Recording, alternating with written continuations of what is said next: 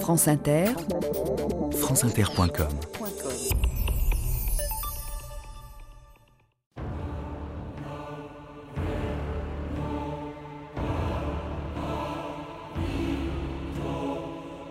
Il semblait né pour gouverner et pour commander aux autres.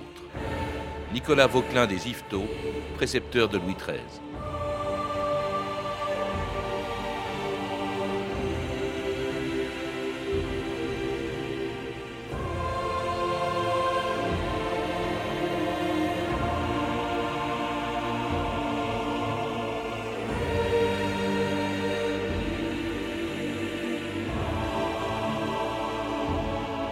2000 ans d'histoire.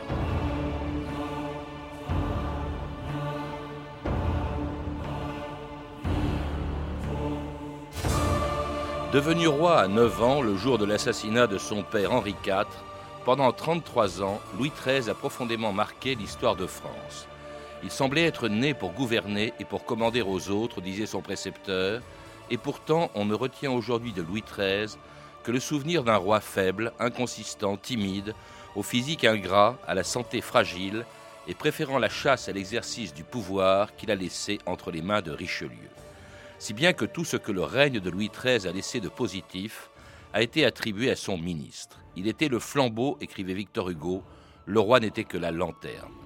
Depuis 350 ans, les historiens comme Michelet, des romanciers comme Alexandre Dumas, et même le cinéma disent la même chose, que Louis XIII n'aurait été qu'un jouet entre les mains de Richelieu. Le cardinal est un ministre remarquable, Tréville. Seulement, il a tendance à se prendre quelquefois pour le roi. Son éminence, le cardinal duc de Richelieu. Sire, je viens vous demander justice. Justice Mais c'est vous qui la faites, monsieur le cardinal. Comme tout le reste, d'ailleurs. Sire, ma garde, qui est également et d'abord celle de votre majesté, a perdu ce matin cinq de ses meilleurs hommes. Diantre Une épidémie? Oui, sire, une épidémie qui s'appelle les mousquetaires. Combien était-il donc Trois. Et il en reste Quatre. Ah, étrange résultat, en effet, qui dépasse de loin mes notions de calcul.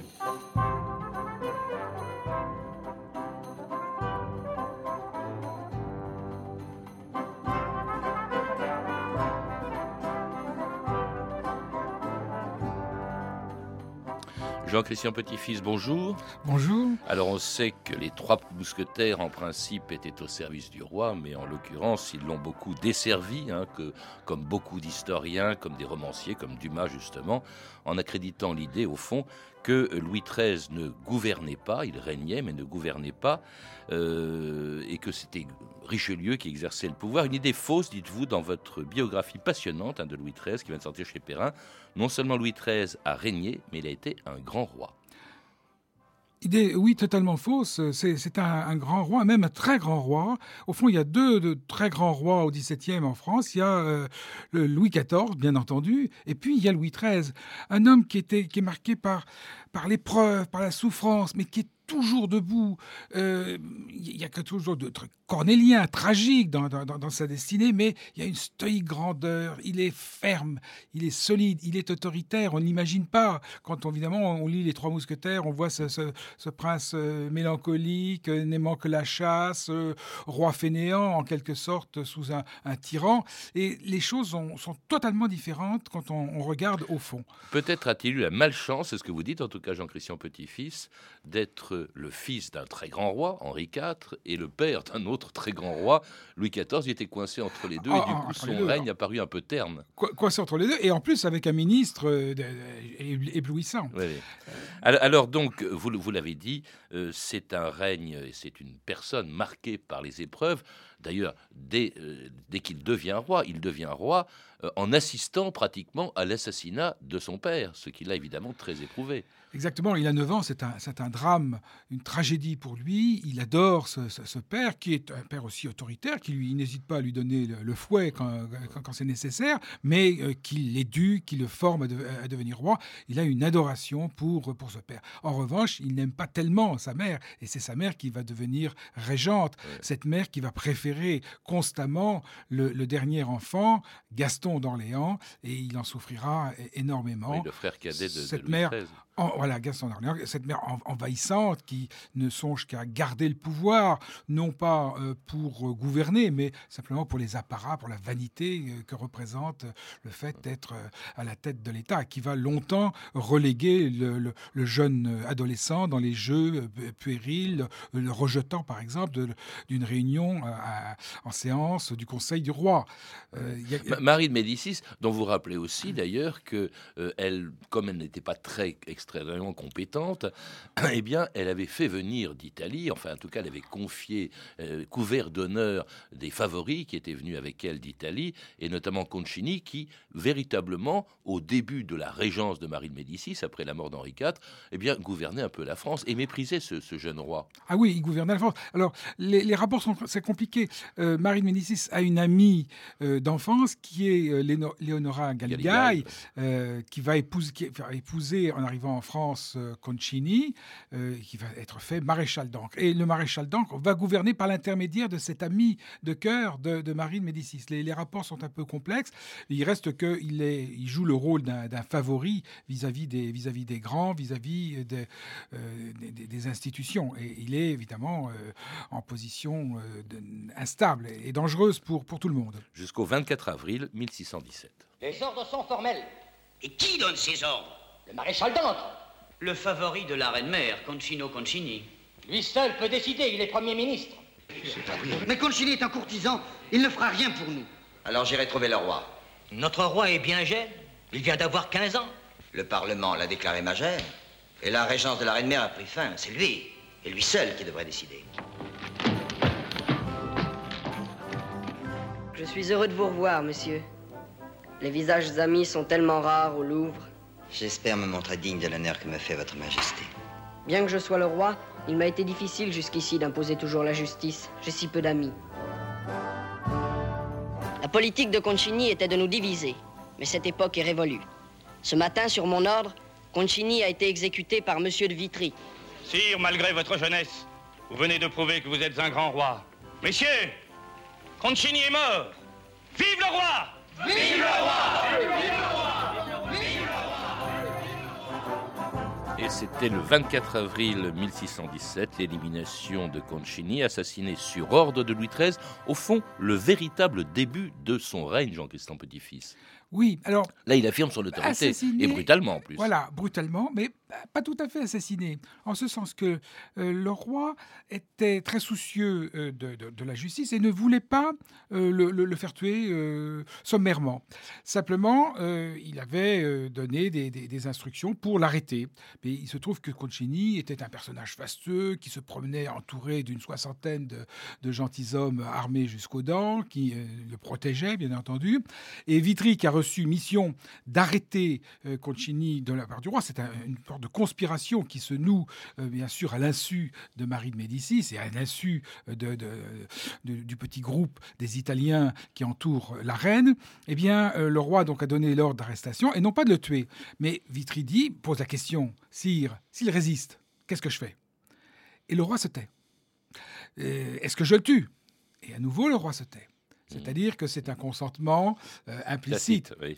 Mais et, naturellement, Vitry va en profiter. Euh, Concini va esquisser un, geste euh, en direction de son épée et immédiatement, euh, euh, cinq ou six pistolets surgissent des, mmh. des capes et, va être massacré de, la sorte sur le pont dormant du, Louvre. Et sa femme, d'ailleurs, va subir presque le même sort. Elle va être condamnée pour sorcellerie, brûlée vive. La, la mère de Louis XIII, qui, bien entendu, soutenait Concini, va elle-même partir dans un premier exil à Blois, il fait preuve d'une extraordinaire fermeté et là d'autorité. Et ça, bien avant de connaître, ou en tout cas d'employer Richelieu, Jean-Christian Petit-Fils. Il a 15 ans. Hein. Il a 15 ans. Il, est, il a une passion, il a un amour-passion. C'est la France, c'est son royaume. Et il fait tout passer avant y compris euh, l'amour maternel, y compris euh, la, relation conjugale, qu'il aura des difficultés avec la reine. Euh, il faut dire quand même que les relations avec sa mère sont, très difficiles, que cette mère est une mère impossible, presque une mère indigne. Son comportement est, tout à fait anormal pour, pour une mère. Et il y a eu deux guerres, en effet, entre la, mère et le fils. On parle des guerres de, la mère et du fils, avec une déroute des troupes, bien sûr, de, de Marie de Médicis. Et puis il y a Marie de Médicis qui va revenir en grâce par l'intermédiaire d'un homme d'ailleurs qu'elle avait introduit euh, dans le, au, pouvoir et qui était Richelieu. Alors Richelieu revient en même temps qu'elle euh, au pouvoir, va devenir euh, à ce moment-là, en, 1624, le principal ministre, c'est-à-dire l'équivalent de Premier ministre de, de Louis XIII, et il allait le rester jusqu'à sa mort, jusqu'à la mort de Richelieu en 1642. C'est-à-dire pendant 18 ans, les deux hommes vont gouverner ensemble. Quel était Qu'est-ce qui les rapprochait, Jean-Christian Petit-Fils Et quels étaient les rapports qui existaient entre eux? Alors, ce qui les rapproche, c'est, je pense, la même conception du pouvoir, la même idée de, la France, la même nécessité pour la France de subsister euh, face à la maison d'Autriche, qui en effet semblait menaçante. D'un côté, euh, les, Habsbourg, euh, d'un côté l'Espagne de, Philippe III, de l'autre l'empereur d'Autriche, enfin l'empereur du Saint-Empire germanique la France est toujours dans, cette mm. fameuse tenaille de, Charles Quint, menacée soit d'être dépecée, soit d'être satellisée. Et puis à l'intérieur aussi un sens aigu de l'État, de l'autorité du roi qui était contesté comme il est toujours en période de régence, mais maintenant c'est fini la régence, mais véritablement la volonté de s'affirmer face aux nobles, vous le rappelez, Jean-Christian Petit-Fils par exemple, Richelieu interdisant les duels, ou encore face aux, protestants qui, dans leur place forte accordée par Henri IV, que ce soit La Rochelle, Ré, Oléron, eh bien, euh, menaçaient, constituaient, selon Richelieu, un corps séparé de l'État. Il ne reste simplement qu'à agir sans tarder davantage, sire. Il n'est plus supportable que les villes de province continuent à se croire indépendantes. La première mesure à prendre serait de détruire leurs fortifications. La France doit abolir ce reste de féodalité afin d'accomplir sa destinée. Ces petites gens ne voient que petit. Leur loyauté n'est qu'envers leur cité et non envers la France. Ces fortifications permettent aux protestants de recommencer à se rebeller, si... Eh bien, dites-le à ces rebelles qui osent me faire un pied de nez, à ces canailles qui protestent contre la religion et contre moi. Le temps fera crouler ces murs, Majesté. La Rochelle tombera. Et La Rochelle, qui était la capitale du protestantisme à l'époque, euh, assiégée par Richelieu, est tombée entre les mains de Louis XIII en 1628. Euh, à quoi correspond cette guerre des religions et surtout qui l'a voulu? Au fond, qui fait la politique du royaume? Pendant les 18 ans que les, que les deux hommes vont, vont, travailler ensemble Est-ce que c'est Louis XIII Est-ce que c'est Richelieu? Ce sont les deux. Il y a une association étroite entre ce qu'on pourrait appeler le génie de Richelieu et puis la volonté et la ferme volonté du roi. L'homme, l'homme qui exprime la volonté, l'homme qui veut être le, le, maître, le patron, c'est le roi. C'est pas Richelieu. Euh, Richelieu rien, de ce que fait Richelieu, d'ailleurs, euh, ne doit. Euh, enfin, tout ce que fait Richelieu doit, passer entre les Par l'approbation du roi. Richelieu disait, écrivait sur quatre propositions, je suis ravi quand deux, deux seulement sont adoptées par le roi. Il disait également les, les quatre pieds carrés du bureau du, roi sont plus difficiles pour moi à gagner que tous les champs de bataille de l'Europe. Ce qui montre que le roi tient sévèrement en bride le, cardinal. Les rapports sont très différents de ceux qu'on imagine euh, habituellement. En effet, Richelieu est un homme d'autorité, un homme de réseau, un homme de clan, un homme de, clientèle, mais dans ses rapports avec le roi, les, choses sont très différentes. Et il est, c'est un homme soumis. Alors cela dit, ils sont d'accord sur l'essentiel, notamment cette espèce de guerre qui reprend contre les protestants, alors que Henri IV, le père de Louis XIII, y avait mis fin. Voilà qu'elle reprend. Pour quelles raisons Est-ce que c'est pour des raisons religieuses? On sait, vous le dites, Jean-Christian Petit-Fils, Louis XIII était un homme très pieux, un catholique fervent. Oui, alors la raison, elle est toute simple. Ça tient à l'édit de Nantes. Dans l'édit de Nantes, il y avait des, annexes et des brevets qui permettaient en fait, aux protestants de constituer un État dans l'État, d'avoir 200 places de sûreté, d'avoir des armées privées, euh, d'entretenir donc ces, forteresses, euh, de tenir des assemblées politiques euh, sans l'autorisation ou simplement en signalant qu'ils tenaient une assemblée politique. Donc il y avait véritablement l'ébauche d'un État dans l'État, et là, c'était inadmissible du point de vue de la construction de la monarchie administrative telle qu'elle s'est mise en place à partir d'Henri IV. Ce n'est pas une question de foi religieuse. Euh, Politique, oui. Jamais le roi ne remettra en cause la foi protestante. Il, est d'accord avec Richelieu pour les convertir, pour convertir les Huguenots, mais par la persuasion, par la douceur, euh, sûrement pas par la violence, sûrement pas par la force. C'est pas lui qui aurait révoqué l'intégralité de l'édit de Nantes. Alors, autre lutte que doit mener, que doivent mener Louis XIII et Richelieu, puisqu'ils sont difficiles à séparer,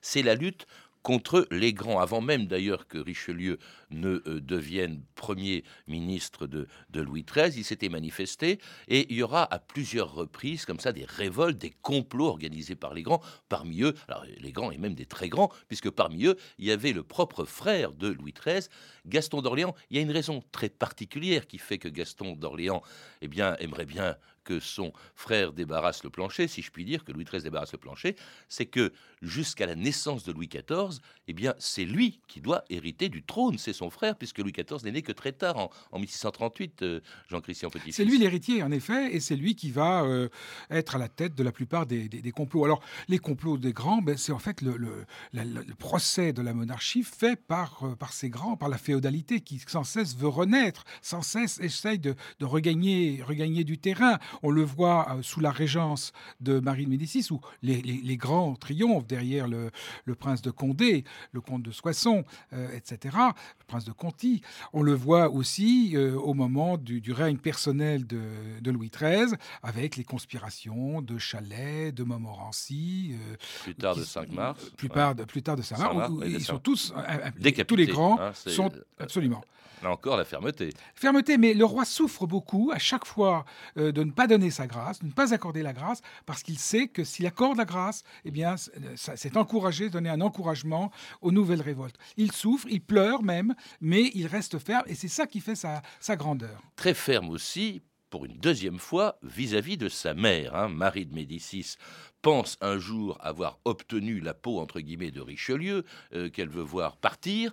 Euh, Louis XIII lui laisse entendre que c'est possible et en une journée, ce qu'on appelait la journée des dupes, c'était le 11 novembre 1630. Et eh bien voilà que brusquement Marie de Médicis apprend non seulement que Richelieu, que Louis XIII que son fils a décidé de garder Richelieu, mais qu'en plus, euh, elle, est, elle est exilée. Une deuxième fois, et définitivement cette fois-ci. Alors les dupes, ce sont les, courtisans qui ont été euh, voir Marie de, Médicis euh, au Luxembourg, qui se sont pressés dans ses salons, qui ont félicité la reine-mère en, étant persuadés que c'était elle qui donc regagnait le pouvoir une nouvelle fois. Et le lendemain, euh, quand ils apprennent que Richelieu a été convoqué à Versailles, qu'il est confirmé dans, ses fonctions de Premier ministre, eh bien là, à nouveau, euh, les salons du Luxembourg sont déserts. Voilà, voilà la journée des dupes. En réalité, Louis XIII avait toujours fait confiance à Richelieu. Il a laissé se dérouler ce, psychodrame euh, pour en fait faire partir sa, mère. Il y avait un problème de double allégeance puisque mmh. Richelieu était à la fois le chef du conseil de, Marie de Médicis et puis le, le principal ministre du roi. Et il fallait résoudre ce problème du fait des difficultés entre la mère et le fils. Oui, mais là, on voit bien ce que vous dites dans votre livre, Jean-Christian Petit-Fils, et ça le confirme. Euh, effectivement, euh, sans Richelieu, la politique de Louis XIII n'aurait pas été la même, mais sans Louis XIII, Richelieu n'aurait rien été. Voilà, les, deux hommes sont vraiment, sont vraiment Parce complémentaires. Que là, c'est Louis XIII qui décide. Hein. Les, voilà, c'est Louis XIII qui décide. Les deux hommes sont vraiment complémentaires. Ce que j'ai voulu dans ce livre, j'ai voulu réhabiliter le roi parce que ce roi est, oublié euh, au profit de Richelieu, ce qui est mm. tout à fait injuste. En tout cas, un roi qui soutient beaucoup des entreprises de, de, Richelieu, lorsqu'en 1635, eh bien, celui-ci lui propose la création d'une institution qui allait devenir célèbre. Sire, ayant appris que quatre écrivains, médiocres d'ailleurs, Gombeau, Cérizy, Malville et Bois-Robert complotaient contre moi, l'idée suivante m'est venue. Plutôt que de les disperser, j'ai fait proposer à ces messieurs de constituer un véritable corps qui s'assemblerait à l'avenir d'une façon régulière et non pas clandestine. Et je désire qu'ils soient 40, car je ne pense pas qu'un secret puisse être conservé par 40 personnes. Il venait de fonder l'Académie française.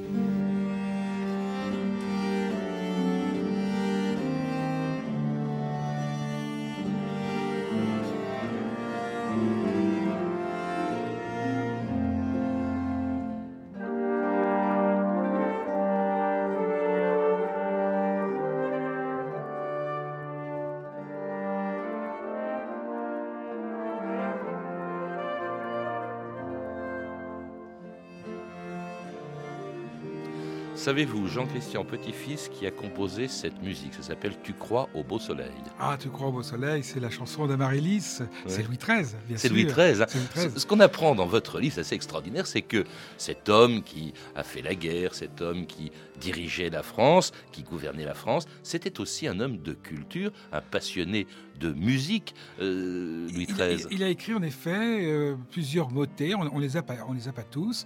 Euh, il a écrit un De Profundis qui sera joué, à, sa mort. il est, il est passionné, il a toujours été toute sa vie passionné par, la musique et il va encourager le développement des arts musicaux sous son, sous règne. Et là aussi, c'est assez étrange, c'est que Louis XIII et Richelieu se, se complètent parce que Louis XIII est artiste, mais pas mécène ou peu, alors que c'est l'inverse du, côté de Richelieu. Richelieu n'est pas vraiment un artiste, par contre c'est un mécène. Donc on a une association parfaite.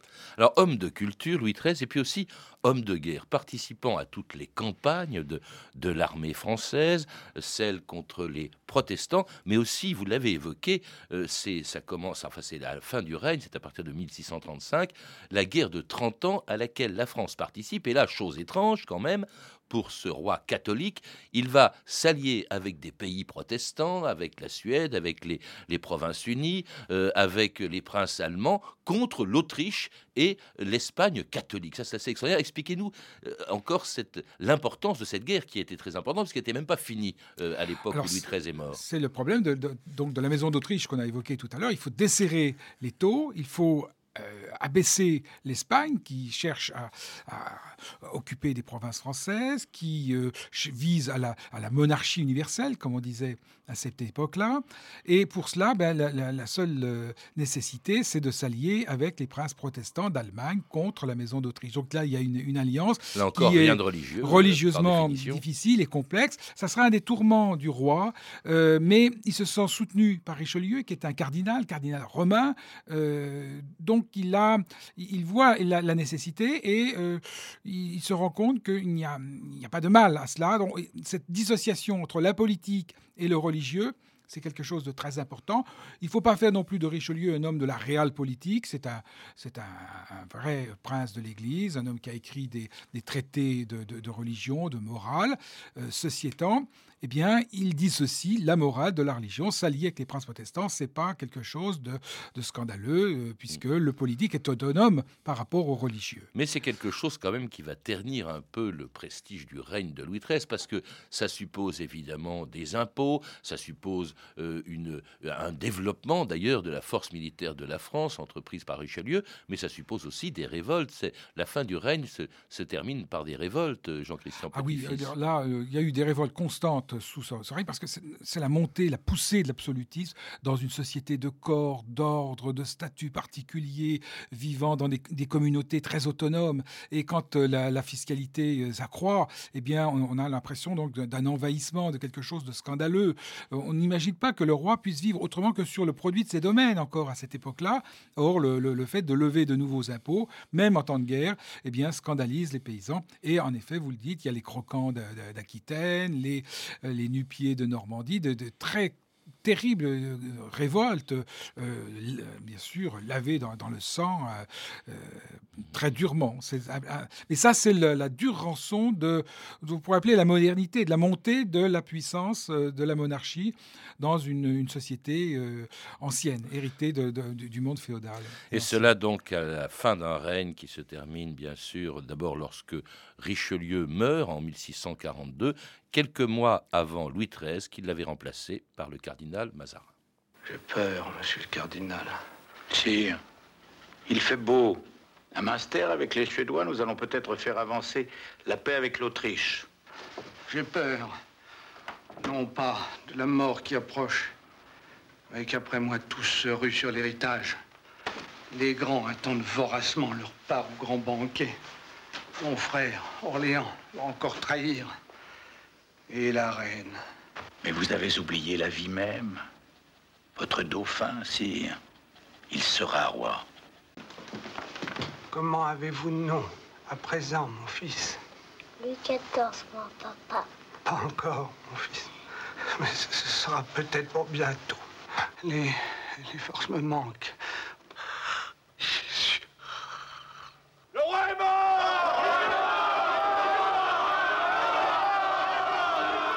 Jésus, je crois que vous le dites, son petit-fils, c'est le dernier mot de ce roi très pieux qui était Louis XIII. Euh, le, jour où il est mort, donc le 14 mai. Qui a donné son, royaume à Dieu par Marie. C'est le, fameux vœu de Louis XIII qu'on célèbre encore euh, tous les 15 août. Et qui lègue son royaume à un garçon de 5 ans à peine, hein, qui va d'ailleurs connaître un peu les mêmes problèmes avec une régence, avec une révolte, qui va être les mêmes problèmes que son père, mais qui lui transmet quand même, dites-vous, tous les instruments qui feront de Louis XIV, du fils de Louis XIII, un très grand roi. Par exemple, Mazarin, qui va, qui va passer du service de Louis XIII à celui de Louis XIV. On peut dire que le, roi a fondé l'unité française. Il a réglé le problème de l'État dans l'État des, protestants. Il a réglé, au moins en partie, puisque le pouvoir des grands va, renaître, le problème des grands, la, renaissance constante de l'hydre de la féodalité.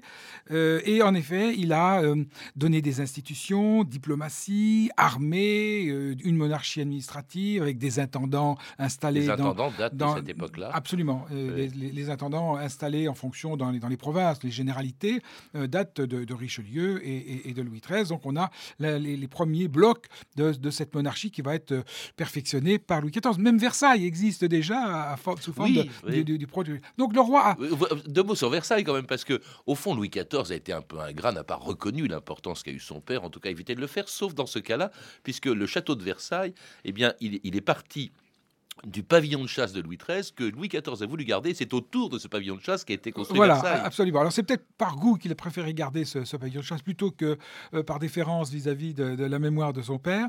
En tout cas, euh, vraiment tout a été préparé par, par le roi. La seule chose qui manquait dans cette installation de la, monarchie dite absolue, qui correspond en gros simplement à la centralisation du pouvoir et à l'installation d'un pouvoir d'État, cette chose qui manquait, c'était la théâtralisation du pouvoir, la personnalisation du pouvoir le roi euh, Louis XIII était un homme modeste, euh, se, vêtu, euh, se vêtant simplement de, sombre, n'aimant pas les, habits brillants, n'aimant pas la vie de cour, n'aimant pas le paraître, alors que Louis XIV bien, a ajouté cet élément, c'est un peu la, cerise sur le gâteau, il a ajouté ce paraître que n'avait pas, le, que n'avait pas le roi. Et ça, ça, nous a donné la monarchie euh, Louis XIV. Ce qui montre l'importance de, de, Louis XIII quand même dans cette préparation.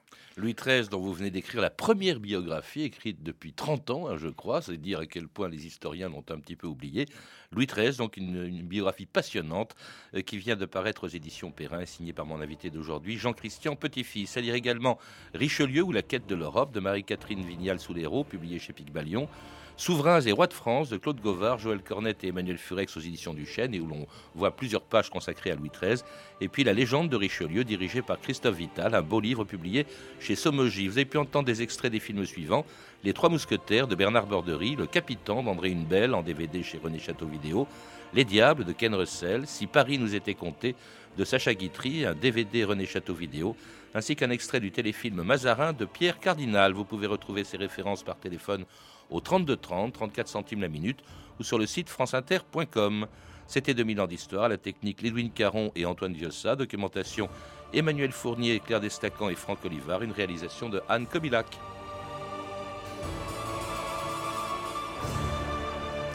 Demain, dans notre émission, une histoire des universités.